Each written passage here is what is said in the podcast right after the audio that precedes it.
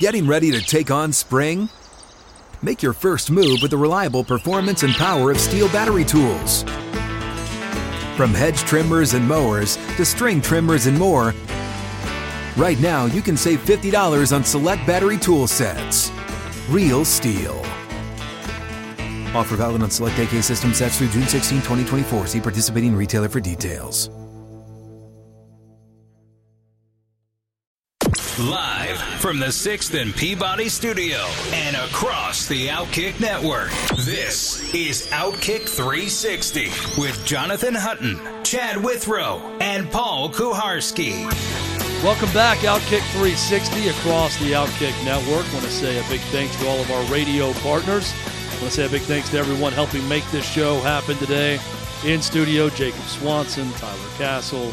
We got Dylan Taylor, we got Adam Brown, our production assistant, and of course, the one and only David Reed, chairman of the board. Jonathan Hutton, there's David Reed. Jonathan Hutton is down in Birmingham, Protective Stadium, joining us. Paul Kuharski will be back with us on Monday. We are six days away from the N F L Draft. Plenty of storylines to talk about. We're going to talk about a lot of them next week as well, but wanted to get Hutton to discuss three storylines he's following specifically and, and break those down as we get ready for next Thursday night's first round of the N F L Draft. I, I've said it before, I'll say it again. One of my favorite events of the year because it's the marriage of two of my favorite things, the N F L and college football in a three-day event. So looking forward to the N F L Draft. I know you are as well. Jonathan Hutton with us in Birmingham. Hutton, there are three big things you want to get into, and you want to start with someone's final N F L Draft. Kevin Colbert's final N F L draft for the Pittsburgh Steelers, and thinking uh, beyond the, the surface level of next Thursday night's first round, um, thinking beyond who's going number one overall, the first thing that comes to mind for me are the Pittsburgh Steelers and what they decide to do with their first round selection, Chad, because Kevin Colbert is stepping down, and this was pre-planned after the draft process. And as his final uh, draft concludes as general manager of what's been a great run with Pittsburgh, I'm curious if they decide that they want to set themselves up for a quarterback of the future. That's certainly on the table. That doesn't mean that they have to do that in the first round. Although, if they really like some of these guys, chances are you're going to have to trade up to do it. And it's not it's not uh, crazy to think Pittsburgh Would, would would do that, considering Ozzie Newsome did it in his final year with the Baltimore Ravens. He traded and went and got Lamar Jackson and then built everything around him moving forward for the franchise. Ben Roethlisberger has retired. They have Mason Rudolph. Of course, they, they signed Mitchell Trubisky, and sure, he can be a starter, but do they like one of these rookies that could be a solution? Maybe they feel like one is a solution. Maybe not in twenty twenty-two, but down the line. If that's the case, you can set the franchise up moving forward as you conclude your final draft. Not saying that that's how they'll go, but we did see it work for for Baltimore. Ozzie Newsome did it. Will we see Kevin Colbert do it and, and leave Pittsburgh with a quarterback of the future set up for them, if that's first round or beyond? Are they willing to move up and get a guy who could potentially either fall out of the top ten or chase a player before another team is able to trade up and draft that that quarterback? I'm I'm not sitting here saying I would do it, but Kevin Colbert has scouted these guys and know these guys better and, and knows how to set up the franchise moving forward, and they just have a future Hall of Famer in Ben Roethlisberger, who is now entering retirement. Hunt's an interesting idea, and, and you know Kevin Colbert's been there, been the G M since two thousand with Pittsburgh. And you've talked about there are coaches and G Ms who will do things in order to protect their job, even if that thing is maybe not the best thing for the organization or the best thing for the long-term future of the organization. This is kind of the flip side of that, where a G M could be thinking, I, I know I'm not going to have a job because I'm retiring, but yet I want to set up my legacy. And to do that, I need to take a swing on a quarterback, so I'm not the G M that, while I did a lot of good things, I'm also the G M that left my organization with Mitchell Trubisky as the starting quarterback and didn't set them up for something better. But this is a dangerous game to play, because if you trade up and draft Malik Willis, and you give up a lot of capital or a player, then and Malik Willis doesn't work out, you're the G M that drafted Malik Willis, who didn't work out for the Pittsburgh Steelers. So it, it's it's a difficult game, but I, I like where you're going with this and, and sort of the choice they have moving forward. Yeah, and, and I I would say they, they need offensive line help. They could use more help at receiver. You know, they, there are other pieces to the puzzle that will help Pittsburgh immediately and, and then set themselves up for what they want to do at the quarterback position. But I don't think anyone looks around and thinks that who they have right now at quarterback is the long-term solution. Trubisky spent a year in Buffalo and is trying to revitalize things now in Pittsburgh, and he's going to a solid organization with stability from their front office on down. But, again, change is coming to general manager, and with that will be potentially and eventually a new quarterback. Is that this year in the final draft for Colbert? That, that's key here because – if they are going to be aggressive for Malik Willis, that means they're trying to move up, potentially, you know, a, a few a heavy picks up to spend a price to do that. Um, we haven't seen Pittsburgh do that, right? They've they've had the franchise guy uh, throughout Colbert's tenure there, so it, it would be quite the move, and there would be a ripple effect across the, the entire draft based on that selection. Hutton, um, we're going to move on to, to the storyline number two that, that you want to discuss. The Lions, we talked a lot about this pick and whether or not they're going to do something at quarterback in the first round. Number two overall pick, though, you like the Lions going defense, but there is a question about what position they're going to go with defense at that spot. Well, what are your thoughts with the Lions at number two? Well, I, I think they have two options if it's the number two pick and they're going defense. They could go corner with Sauce Gardner, who I think makes a lot of sense, um, and they could go defensive line where they would have options, potentially Aiden Hutchinson, but other options depending on what Jacksonville does with the number one overall selection. So they've got flexibility here. Um, I would I would potentially say quarterback could be in the mix, but I think it's later in, with their, their final pick in the first round than it is at number two overall, because I think you have more surefire stability with some of these guys than some of these quarterbacks that are available. And also, I, I am thinking about the whole Jared Goff situation. He's not the long-term guy for Detroit. Um, we, we talked on this throughout the week. If your head coach by middle of the first season with your quarterback in a first year is already saying you need more leadership out of Jared Goff, who's on a one hundred million dollars contract, something's off there. You know, they're they're not on the same same wavelength, and that means that the coaching staff and the front office would be wanting more. Keep in mind who who is now there in the front office. Brad Holmes, who was with the scouting department and the front office and with the Rams, he brought with him Ray Agnew, who is now his assistant general manager. Agnew was a scout for the Rams, and Agnew, his specialty is the defensive line. He is now the the assistant general manager for Detroit, working with Brad Holmes, who has worked with him in the past. And Ray Agnew, as the assistant G M, if you look at his resume, he was a part of the scouting staffs, and he stood on the table for guys like Chris Long and Robert Quinn and Michael Brockers and Aaron Donald. They brought Agnew into the room for his scouting reports on those players while they were uh, drafted by the Rams. And my guess is, with the number of pass rushers or defensive linemen up top in this draft, that's likely the way Detroit leans. And if you're not set on Goff, why not build up your defense instead of giving weapons around Jared Goff, who's going to screw it up anyway? Build up your defense, which needs some pieces to the puzzle at every level, and do it with the background of Agnew and with the background of Brad Holmes, who's now in charge making all the draft decisions. I would lean defensive line and pass rush, and you can get a variation of the guy you want there, whether that's, you know, Trayvon Walker, uh, Trayvon Walker, or if they decide to go with Hutchinson, if for some reason Jacksonville passes and they go Walker, uh, Thibodeaux. I mean, they, they, they have different guys that to, to choose from, and they have Agnew, who has quite the resume of selecting the right one. Yeah, it's going to be interesting to see what happens with the Lions this draft, no doubt about it. Also going to be interested to see what happens with Debo Samuel, possibly, Baker Mayfield, Jimmy yeah. Garoppolo, guys that could be moved in this draft, current players. But, Hutton, you've got some teams that they've got some leeway in this draft to, to have some movement. whether it be because of picks or because of players. Who are some of those teams? Well, think back in years past of the of the drafts where where teams have had multiple first-round picks and what they've done with that. Um, Tremaine Edmonds was in a draft class for Buffalo as a first-round pick the same year they drafted Josh Allen. So they pair those two together, and those are franchise players now for the Buffalo Bills on offense and defense. And while you may not be able to pair a franchise quarterback high in this draft, there are multiple teams with multiple picks that can set themselves up for the future if the scouting departments and their general managers are on point.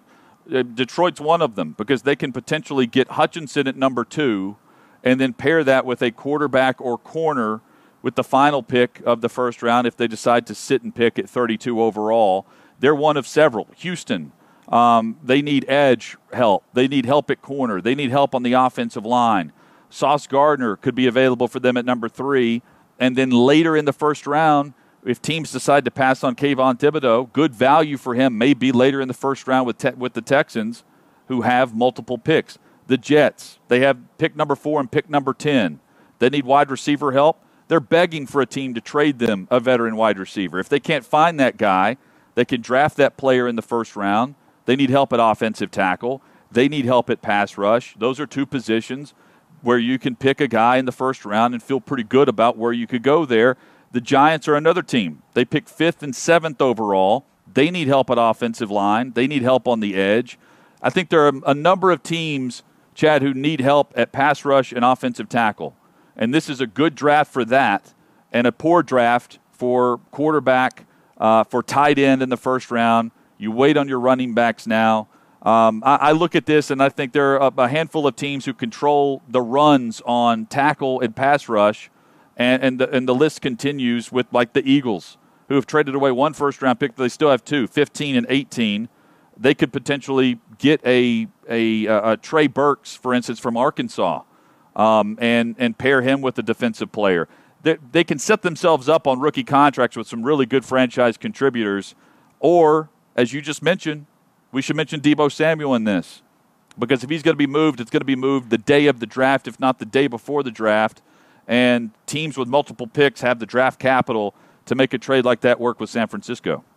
So, speaking of poor, Ryan Tannehill, a poorly timed yeah. Instagram post uh, today where it is a sponsored ad where it's Ryan Tannehill out fishing, talking about getting recharged, and it's something with Celsius, some uh, sort of drink. Hutton, this is one of two things with Ryan Tannehill. This is a, a, a deliberate middle finger to anyone daring to question him for not being at voluntary workouts right now, or this is just complete stupidity by either his social media team, his manager, or him in not being aware enough to know how this is going to look uh, with this going on and with this debate going on around Ryan Tannehill and him being a leader of this Titans offense, given the horrible performance in the playoff loss to Cincinnati uh, this past January. What were your thoughts when you first saw this Instagram post? I thought to myself, that's the first time I've seen Ryan Tannehill all offseason. Yep. you know? Yeah. That, that's the key. I want to I want to hear from him. I know the media does. I know the fans do. Um, the way the C B A is set up, they make these voluntary uh, O T As exactly that, voluntary. And, you know, Vrabel and Robinson can sit up a press conference and say they'd love for him to be there, uh, but they understand the situation and what players can or can't decide to do. You know where I come from on this. Um, if if I'm the franchise quarterback, I act like it, and I'm I'm there. And if I'm not there, the wide receivers and tight ends are with me, and we're we're working. And I, I've seen video of him working with, with some of the wideouts. Um, but, Chad, you, you you know you know my thinking on this. When you think of the wide receiver-quarterback tandems in the N F L, how long does it take you to mention Ryan Tannehill and A J. Brown? You have to go through a, a number of, of, of relationships like that before you mention those guys. If I say mention the top wide receivers in the N F L, it doesn't take me that long to think of A J. Brown. And That that needs to improve. A J needs to stop dropping the football so often. He would admit that. Tannehill needs to play better in key moments. And if if, if they work out in the postseason, in January, that's where I'm judging them. That's where you'll judge them. That's where ultimately the league will, and the Titans will judge Ryan Tannehill, uh, not in the month of April. But this time of year, perception is reality. I believe that. And if he's, you know, out on a boat cruising around getting recharged, you know, th- there are players like Kevin Byard who every offseason uh, it ends prior to the first voluntary O T A where Kevin Byard gets recharged by rejoining his team for voluntary workouts. That's just the truth, and that's a fact. Certain leaders step up and speak to the media on behalf of the team on a on a anytime they're asked to do it. Some aren't there, and Tannehill wasn't there to do it. Byard was, Ben Jones was. Those guys deserve credit uh, for, for being there and, and leading a team in a situation where Tannehill's not there. And by the way, he doesn't have to be there. Um, I know I know Vrabel and, or, or Robinson one said that Tannehill will be there soon. My guess is next week. Those workouts are also voluntary. But, yeah, I mean, it's it's a very poorly timed Instagram post. And my guess is the same way these guys are deleting Tennessee or San Francisco or any mention of their team off their social media, it's a it's a poorly timed post, but it's by no accident. Uh, none of those posts are by accident. Well, and if it's not by accident, uh, again, I, I just I don't know what Ryan Tannehill is thinking or doing. The A J. Brown, we can I can disagree with the method he's going about doing it, but I know what his goal is.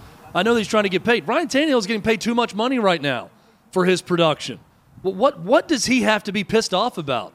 He should be thrilled. Pay me forty million dollars a year and watch me show up to every voluntary team activity. Watch me show up to everything. And this, this story has me irrationally angry because everyone wants to say, well, what about this player? What about that player is not there? And talk about this guy, talk about that guy, just like Tannehill. No, we talk about quarterbacks more. We talk about quarterbacks more on this show every day. Why? They're the damn quarterback. I don't care what another leader on another position group is doing as much as the quarterback, especially when that quarterback is responsible for a failure in the playoffs. And if you want to compare him to someone, Hutton, you brought up the name to compare him to. What is Kevin Byard doing? Kevin Byard's the leader of that defense, no doubt about it. He is the undisputed champion and leader of that defense. Why? Because he's there. Because he's accountable. Because he'll fall on the sword. Because he'll take up for his teammates. Because he'll take responsibility for his failures. Meanwhile, Ryan Tannehill is out there uh, uh, fishing for damn sea bass out on, somewhere on the ocean right now and posting about it while everyone else is... I, I, it, it, it drives me insane to watch this. Derrick Henry's the leader of that offense, and that should not be the case. The quarterback should be the leader. Taylor Lewan is the loudest on the offense. A J. Brown is becoming the loudest on the offense. He's the most talented guy on the offense. Derrick Henry is the stalwart of the offense and probably seen as the leader.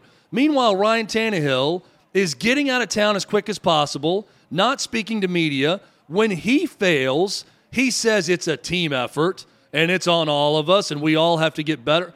Give me a break. I am so tired of this guy. And the Titans are completely, they're, they're, in handcuffs with him right now. I understand that. I know they can't do anything. But unless there's a complete about-face by him, I am out.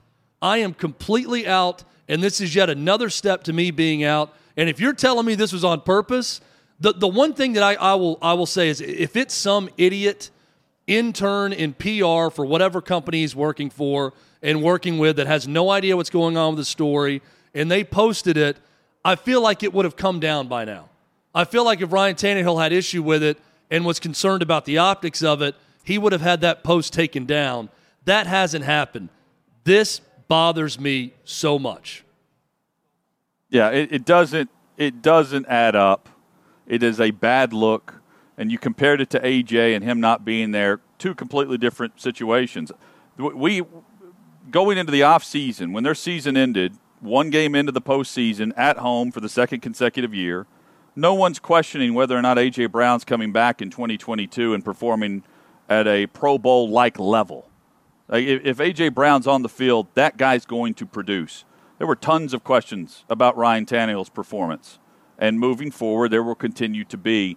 But ultimately, Chad, we're not – by the time September rolls around, the first voluntary O T A is not going to be and mean all that much. That's just uh, – I know this time of year, because of the availability, it's the first availability with the with the players. So that's why it's magnified for the offseason. Um, where it will be brought up is with the rapport uh, with his wide receivers and the passing game, tight ends, new tight end there, new passing game coordinator. Um, and while the coaches can't be on the field coaching those guys, I do I do think it sets an example. And you mentioned Byard. Byard's there to set an example. And when you look around for leaders on the offense, it starts at quarterback. Whether or not he's wearing the C on his chest or not, you start at quarterback for lead by example. And in this case, no one in any organization is going to point to a player that decides not to show up for voluntary workouts without a valid excuse as setting a good example for the organization. That's just a fact. And it, it's hard to argue that when there's a photo of him deep-sea fishing, as you said, going after sea bass. I would hope it's more like swordfish. uh, but but nonetheless, it would, it would be something I would order at a five-star restaurant. Yeah, Kevin Byard is there. He's accountable. Uh, he's a leader. Meanwhile, the example being set by Ryan Tannehill is about great fitness drinks uh, with Celsius and his partnership. So some example the quarterback of the Titans is setting for everyone. Uh, Hutton, we'll get back with you in about twenty, twenty-five minutes from Birmingham, but when we come back, we're going to talk with Bobby Carpenter. Um, Bobby Carpenter is there right now. He's ready to go. I- I'm going to ask Bobby about Ryan Tannehill and-, and his thoughts on all of this, and what an amazing photo if you're watching right now of Bobby Carpenter. We'll probably ask him about this photo as well. Plenty of college football and N F L to get w- into with Bobby when we come back. One of our favorite guests of the week, Bobby Carpenter, coming up next on Outkick three sixty. You ready? Showtime. On May third, summer starts with The Fall Guy. What are you doing later? Let's drink a spicy margarita. Make some bad decisions. Yes. Audiences are falling in love with the most entertaining film of the year. Fall Guy. Fall Guy. Fall Guy. That's what the poster said. See Ryan Gosling and Emily Blunt in the movie critics say exists to make you happy. Trying to make it out? Nope. Because I don't either. It's not what I'm into right now. What are you into? Talking. Yeah. The Fall Guy. Only in theaters May third. Rated P G thirteen. We are back on Outkick three sixty across the Outkick Network. I'm Chad Withrow. Jonathan Hutton's in Birmingham. Paul Kuharski out today, so it's just me in studio, but we got a cast of thousands making this show happen, as always, including David Reed, the chairman of the board, who is here with us.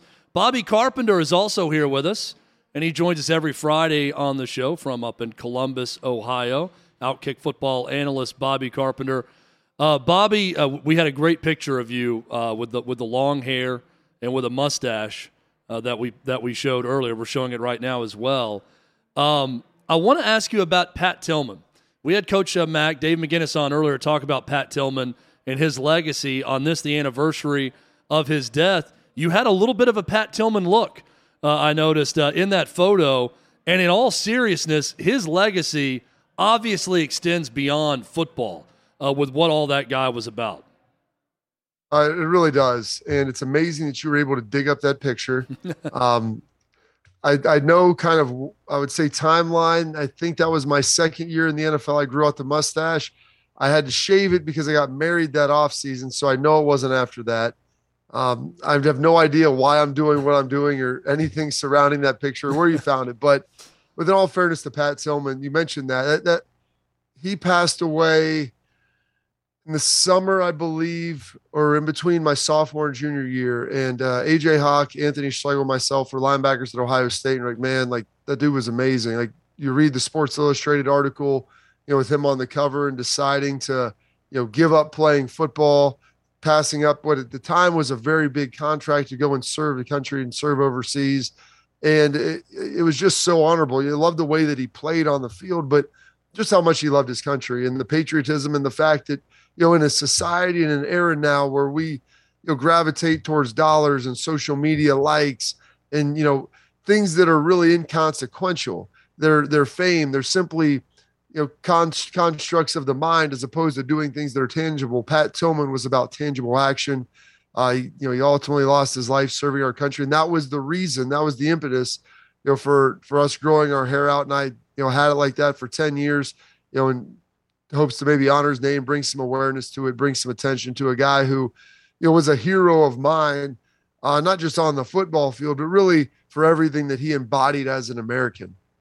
Yeah, no, no doubt about it. I, I echo everything you said, and it's incredible uh, hearing those stories earlier from Coach Mack. But Bobby Carpenter on with us now. Bobby, I, I want to ask you about this Ryan Tannehill situation, which obviously has me ranting about it, and maybe I'm a little too upset with it, but there's just something about the whole thing from that game in the playoffs to now that this is the first time we hear from Ryan Tannehill all offseason is with this post about fishing and, and getting recharged.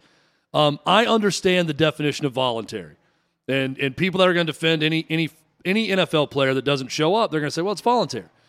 I get all that, but isn't there a higher expectation for the forty million dollars quarterback coming off a three-interception loss in the playoffs with a new passing game coordinator that even if it's voluntary, you show up or you give a reason as to why not publicly, or you just talk more, you say more about the season, about the offseason? Is there any obligation there, or, or am I overreaching? So you kind of hit on a little bit of it there. Number one, I mean, you're a quarterback, and so you have a different set of rules. You get paid twice as much as the next highest paid position. We're talking wide receivers, twenty, twenty some million dollars. Now quarterbacks are making in the forties, fifties. And that's, there's a reason for that. They're the most important position. They're the face of the franchise. They're the leader. And so should they be at everything? Absolutely. Is it optional? Yeah, it's voluntary. But like you said, you have to understand the narrative and the story and all of the surrounding information that goes into this.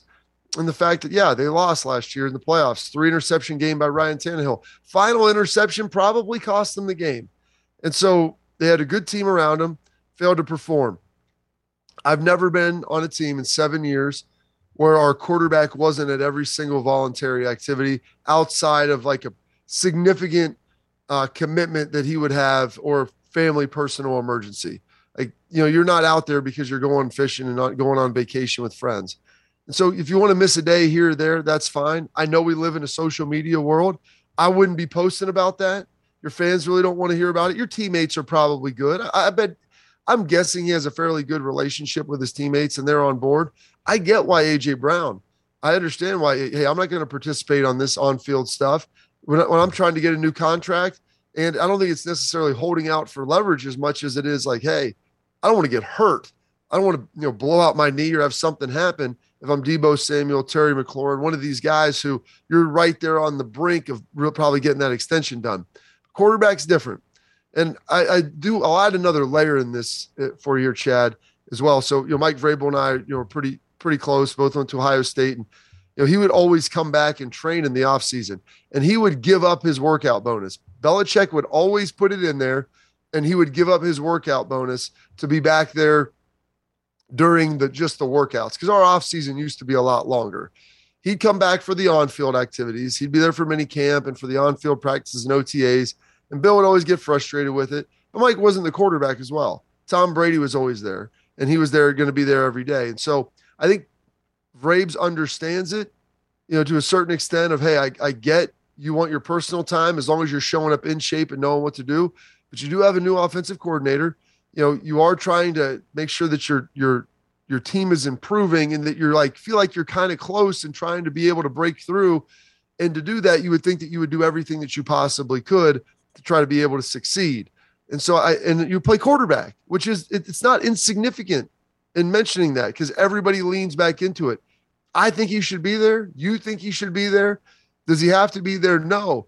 But a lot of great players like always joke like, you know, it's optional, but so is winning. So is playing. Like those things aren't guaranteed. And so if you want to win, usually you do a little bit more. And they've tightened up the offseason now to the point where you're not there for fifteen weeks. You know, it's seven, eight weeks for the most part. So go there, take care of your business, and get home. Yeah, amen to that. I want to talk some N F L draft with you, Bobby. Who's your favorite quarterback in this draft? Do you see a guy as high first round worthy? Uh, if so, who is that guy and who's at the top of your board for quarterbacks in this draft? I mean, Malik Willis, I think, is probably the most talented. But, you know, I look at him, he's a little short. You know, he's got all the measurables. I watched him play. I called their Syracuse game this year. I, I like what he does. He's a tough guy. I think he gets it, understands offense. But I don't know if there's a guy this year that I would say it would be a first round, you know, capable quarterback. You know, you start, you know, looking around, you've got Kenny Pickett, You know, he was won a lot. He's played a lot. He, you might feel the most confident with him day one. I think Malik Willis has the most upside. You know, like Desmond Ridder, you know, he's pretty talented. You know, he has some deficiencies, but there's not a guy that I look at and say, you know what, this is a guy that I would feel great taking in the top five, or a guy that if he slid to twelve and we're sitting at eighteen or twenty, or like the Saints, sixteen and eighteen, we'd want to go up and get. If one of if a quarterback like Malik Willis falls to the Saints, maybe they take him. Kenny Pickett's there and they really like him, maybe they take him.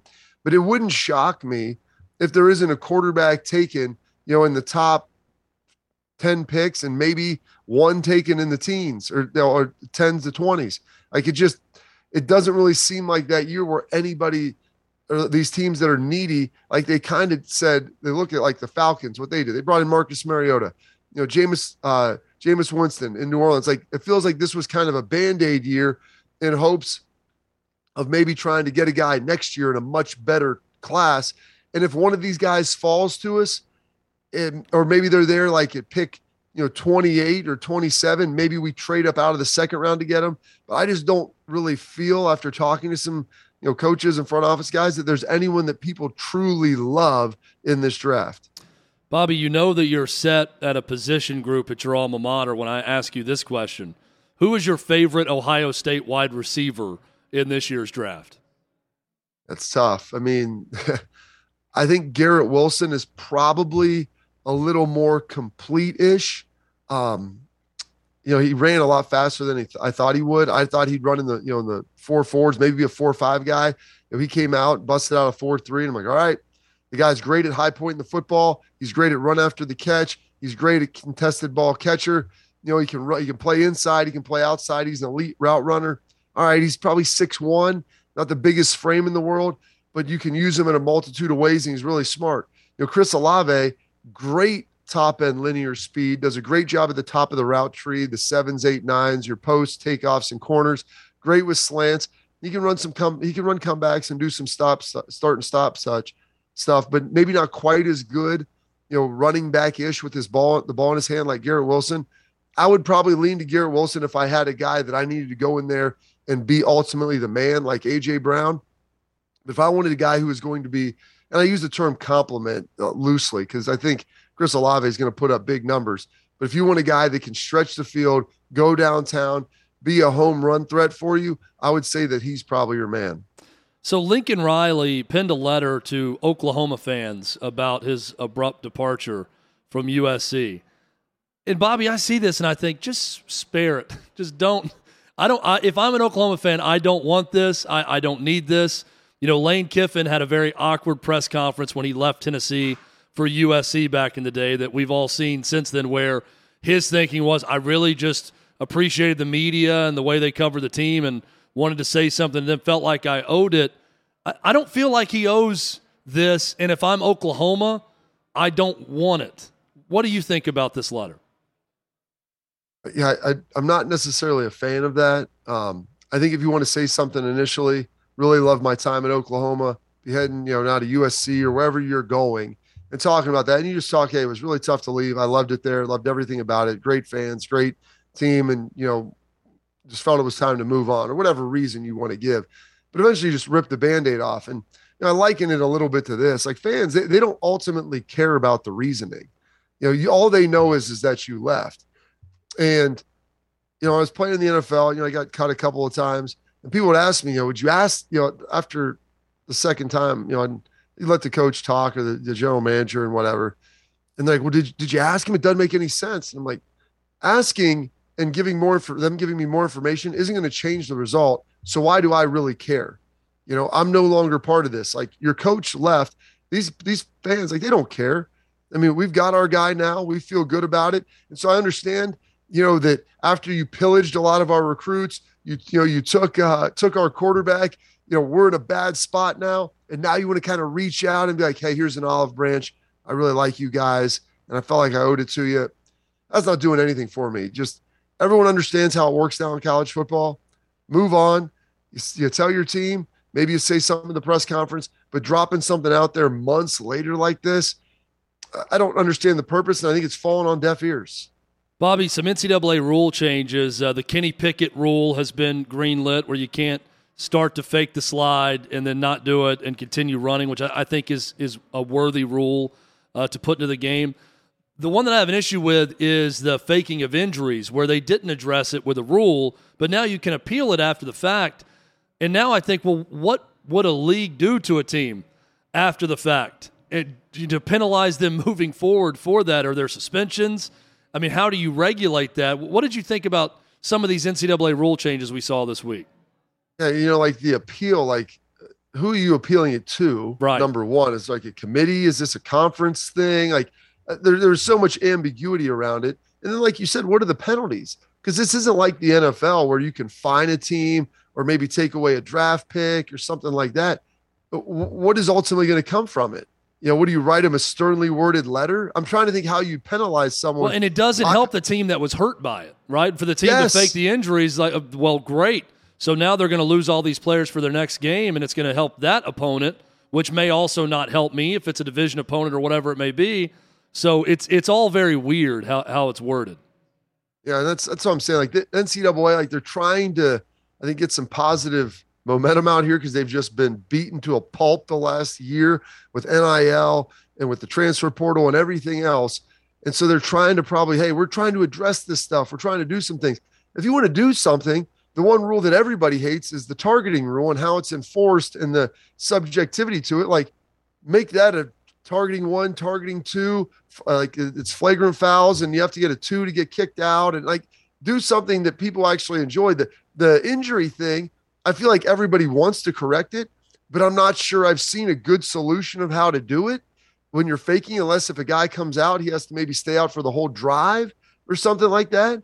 And maybe that gets guys to stay in a little bit more. I'm not sure, but like it didn't really feel like there was a solution to that. And so what are you really putting the rule out there for? Like, I, I don't know what it's ultimately going to solve. Bobby Carpenter, one of the very best. Bobby, before you join us next week, can you grow out that hair and a mustache in time to replicate the photo that Jacob Swanson and Tyler Castle somehow found of you?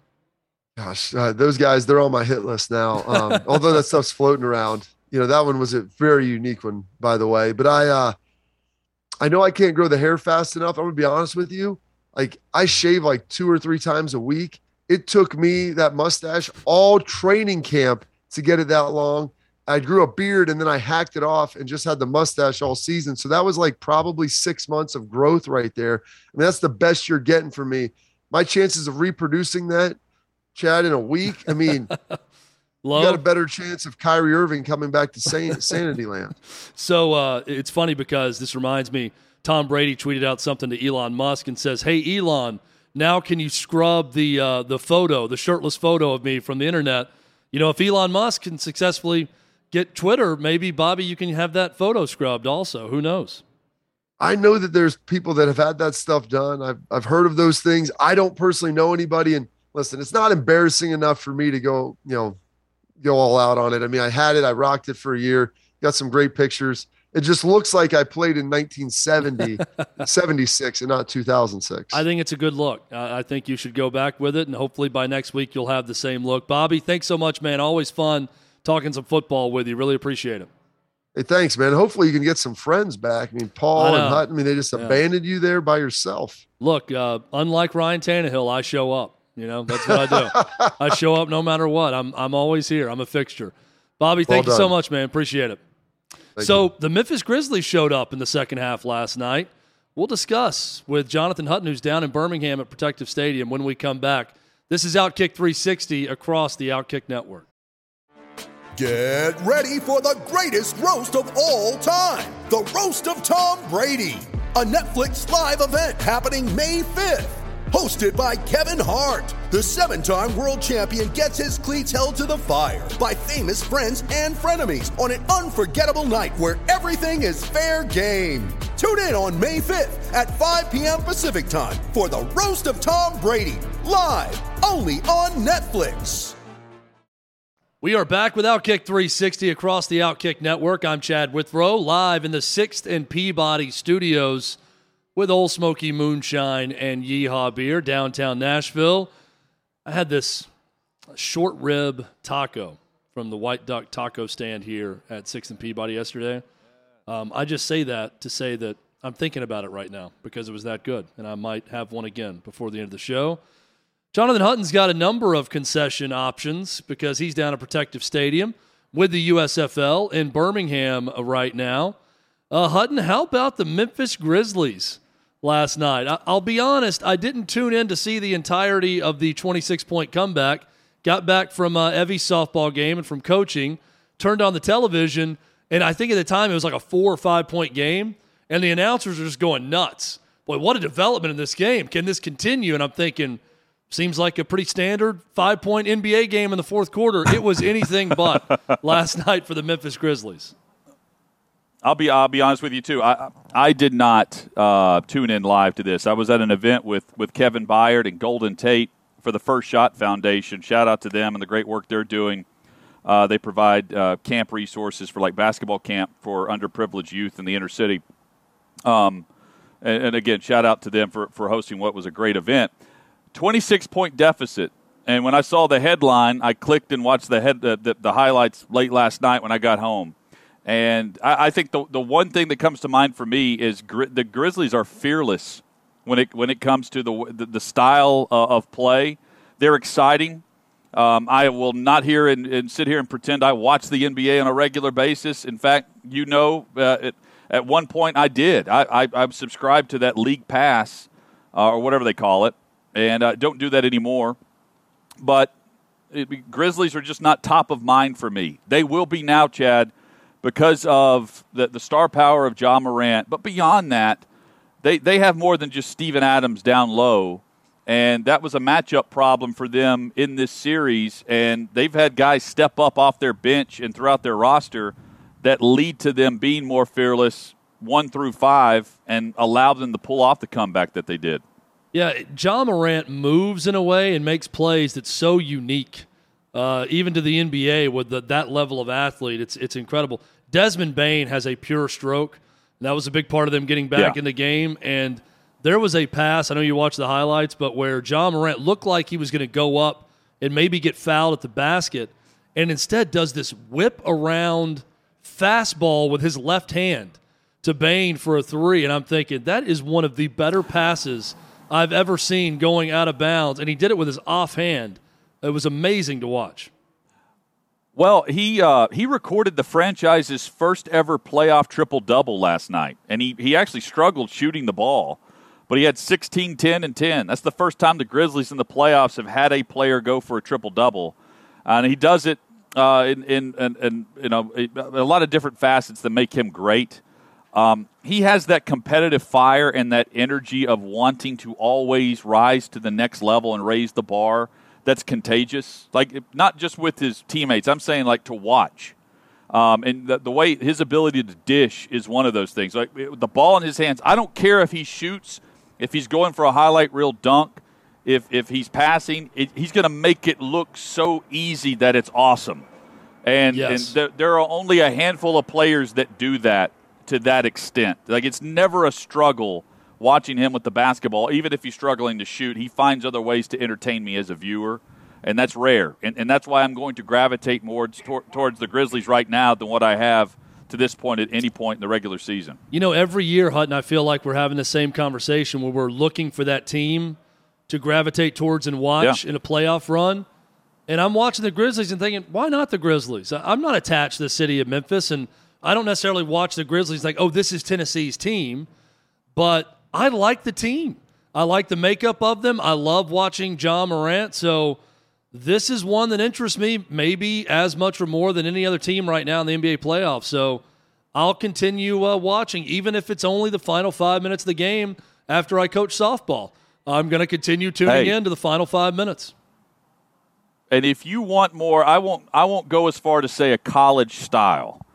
But another team to watch that doesn't get a lot of hype is Dallas. Yes. In their their last two playoff games, they have hit forty threes.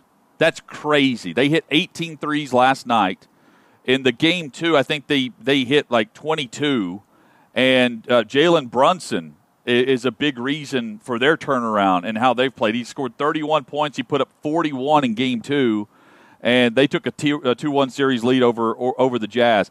I would point to Dallas But because of proximity to the Mid-South, I- I'm with you on the Grizzlies. Yeah, and I'm watching some of the Mavs game the other night. I'm thinking, I don't even know what sport they're playing. They have like two seven-footers I've never heard of that are just draining yeah. threes from deep.